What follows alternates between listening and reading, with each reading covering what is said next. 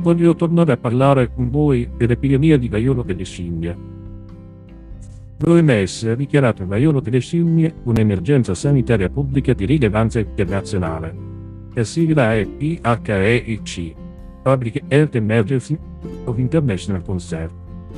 Ciò significa che il virus ha il potenziale per crescere senza controllo se non viene gestito con attenzione.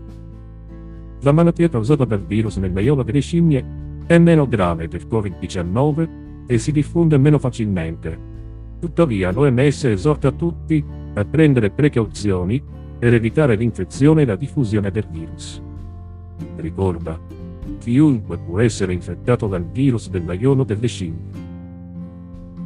Sintomi Eruzione cutanea con vesciche.